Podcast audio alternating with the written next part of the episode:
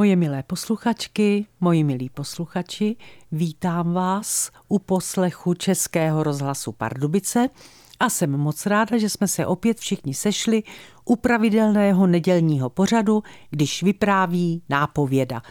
Dnešní vypravování vaší nápovědy se jmenuje Řekni, že děláš v knihovně.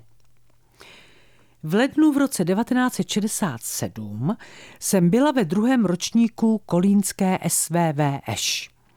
Moje třída jela tehdy na hory a naše třídní mi řekla, ve které třídě se budu ten týden učit. Berete si na hory učení? Zeptala jsem se spolužáků a když řekli, že ne, zůstala jsem týden doma. Můžeš mi vysvětlit, proč si nechodila do školy? Vyjela po mně naše třídní po návratu z hor. Vy jste se na horách taky neučili. Ale my jsme se neučili, protože jsme byli na horách. Klepala se vzteky třídní a já přikývla. Taky bych s vámi ráda jela na hory, kdybych neměla nohu po dětské obrně. Měla velký vztek. Velký. A když jsem nespravedlivě dostala na pololetní vysvědčení 3 schování, moje trpělivost s tímto ústavem skončila. Vydržela jsem tam do dubna, pak jsem šla za panem ředitelem, oznámila mu, že si rodiče nepřejí, abych pokračovala ve studiu. Ředitel to vzal na vědomí, stejně jako rodiče, kteří o ničem nevěděli a kterým jsem to oznámila večer. Vyhodnotila jsem situaci z pozice svých 17 let a vyšlo mi, že půjdu pracovat do Tesly k pásu. Přijali mě okamžitě, ale jako mzdovou účetní. Potřebovali totiž náhradu za účetní, která měla těsně před porodem, a protože jsem měla necelé 2 roky střední školy, ta těhotná chuděra mě během jednoho dne zasvětila do všeho, co bych měla vědět, já se stala mzdovou účetní a ona za týden porodila dceru. Zvládla jsem to, ale nebavilo mě to.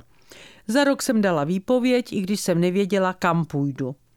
A pak jsem jednou ráno slyšela kolegyni, jak telefonuje se svojí sestrou, která dělala vrátnou v kolínském divadle, a zašeptala jsem jí, ať se zeptá, jestli nepotřebují nápovědu, kterou dělala moje babička v ochotnickém souboru mého dědy.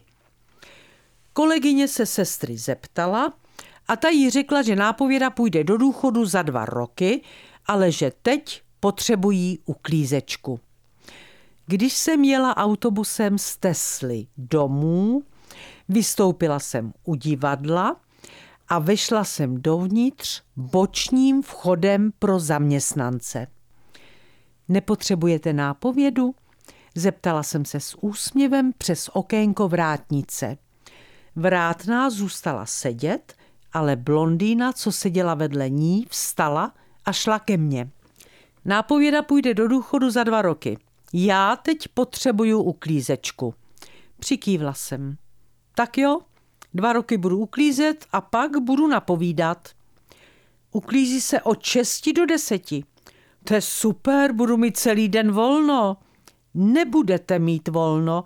Večer vás potřebuju v šatně. Páni, to je nádhera. Budu mít dýško. A tak jsem se 2.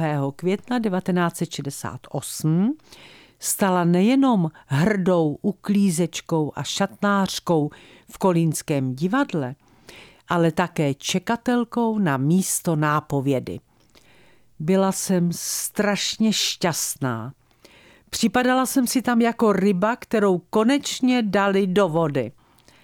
Když jsem v místnosti u zkušebny objevila knihovnu, kterou nikdo nepoužíval, dala jsem si s ní práci, udělala jsem seznam knih a občas si někdo ze zaměstnanců opravdu přišel něco půjčit. Za rok, v létě 1969, vyjelo kolínské divadlo autobusem do Jugoslávie. Cestou k moři jsme se zastavili ve městě, se kterým jsme měli družbu, a když jsme šli na slavnostní večeři, dal mi jeden starší herec radu. Irenko, neříkej, že uklízíš. Řekni, že děláš v knihovně. A to je pro dnešek všechno. Moji milí, jsme v polovině měsíce, který má nádherné jméno listopad, tak si ho užívejte, ale hlavně se opatrujte. Moc se těším, až se spolu za týden zase uslyšíme. Vše dobré vám přeje vaše Irena Fuchsová.